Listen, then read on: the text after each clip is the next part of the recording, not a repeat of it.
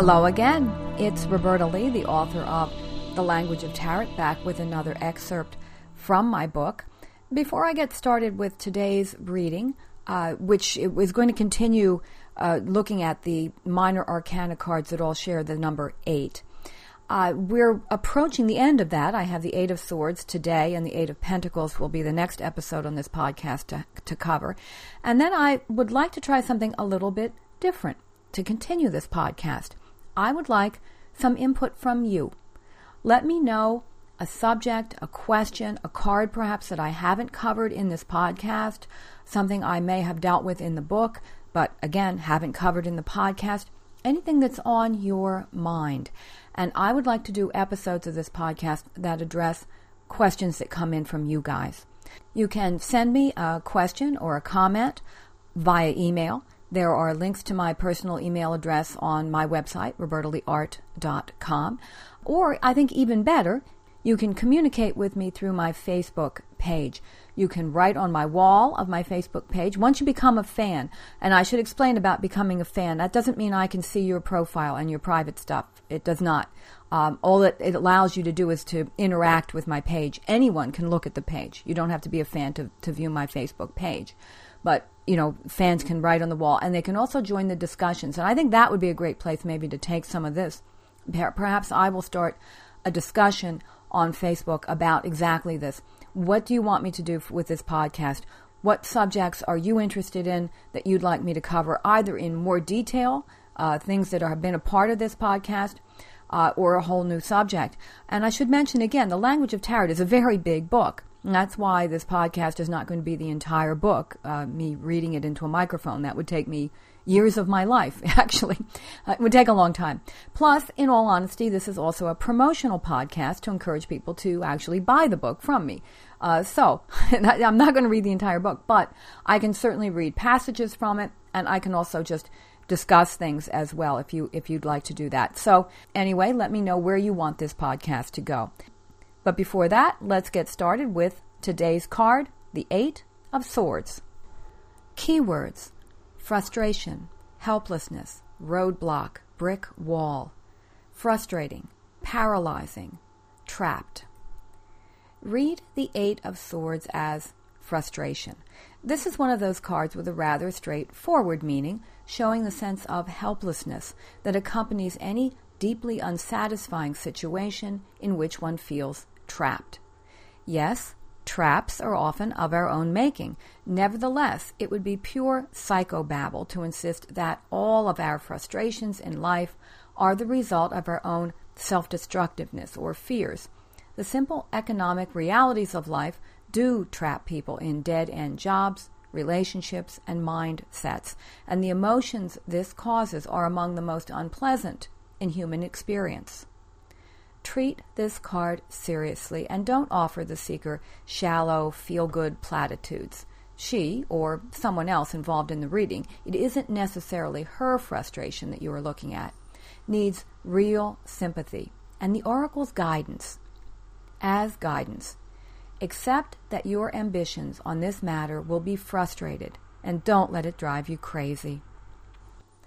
In business readings, this card symbolizes dead end, low paying, bottom rung jobs, or allegedly good jobs that come with all sorts of nasty strings attached.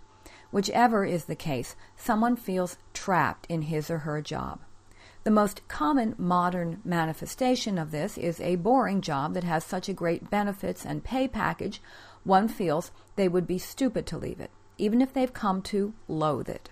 In romantic readings, this eight most often denotes feeling trapped in a marriage because of either economic or emotional dependency, or both. This card can also indicate, in the case of single people, feeling trapped in a cycle of unsatisfying relationships where someone wonders if they are attracted only to losers or have a self destructive streak. The reality is, however, that we can only form relationships with people we actually meet. So it's more likely the seeker is trapped in an unproductive environment where she is unable to meet suitable potential lovers. This is the same old, same old pattern of always going to the same clubs, traveling with the same crowd, sticking with an unproductive online matching service, or dating the same type. In this case, she needs to expand her horizons and look further for romance. In a reading specifically about sex, the image of being bound can be literal or symbolic. As above, this can be a card of repeating patterns and sex between long term lovers that develops into exactly that sort of non spontaneous, unexciting habit. It can also show an interest in bondage and domination fantasies. It's worth noting, however, that mild bondage, along with erotic dress up such as garter belts, stockings, and heels, is the most common form of sexual play acting. In other words, there's a lot of wiggle room before you need to see this card as a bondage fetish in the sense of something that is required for arousal and that takes the place of all other stimuli. Look for this card with the devil, however, to indicate a more elaborate type of prescripted sex. I'd only read this as a real problem if this card turns up with cards of violence and pain. The 9 and 10 of swords the Queen or King of Swords reversed, Strength or the Chariot reversed, the Ace of Swords reversed. However, this card can also simply indicate that someone isn't getting laid.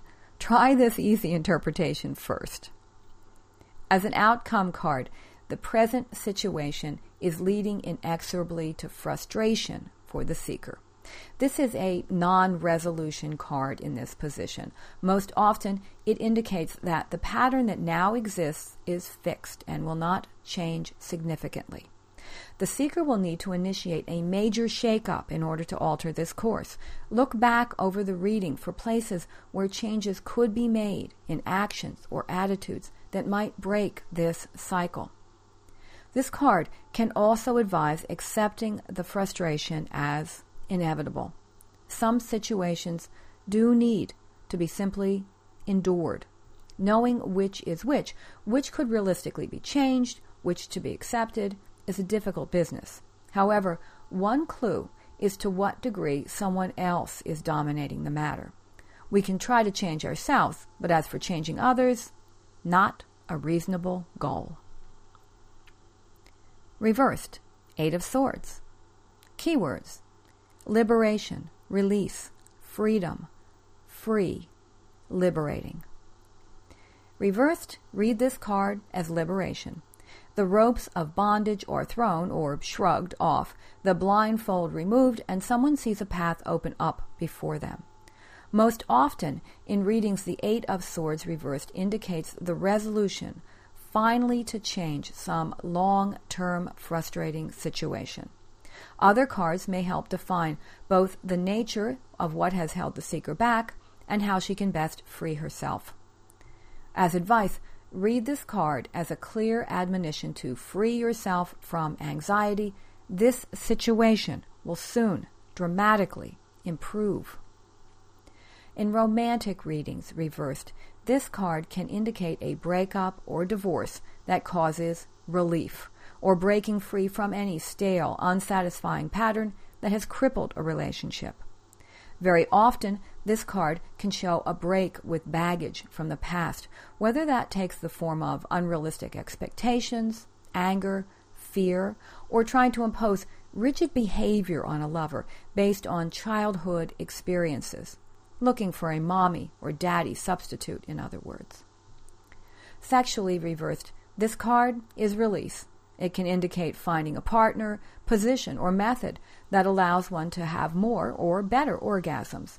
This can also be the loss of virginity card, or simply an indication that someone has found a sexually compatible lover. Reversed in the outcome position, this card clearly reassures the seeker that whatever has been holding her back and causing frustration will lose its tight grip on her life soon. No matter how bleak things look at the moment, the oracle advises that a way will be found to resolve this matter and allow the seeker to experience the joy of release and relief. And that concludes my interpretation for the Eight of Swords. As I mentioned earlier, the next episode of this podcast will be an interpretation from the language of tarot of the Eight of Pentacles and think about where you want this podcast to go next. I should mention that I really don't want to do uh, complete readings here, so please don't send me um, a complete reading and ask me to cover that on the podcast. First of all, I don't want the episodes to be that long, and I also just don't want that this to uh, to go in that direction. But a topic, a card, um, a card in context of a reading that you have a question about, those kinds of things are what I'm interested in looking at uh, as we move forward with this. Until next time around, thank you so much for listening.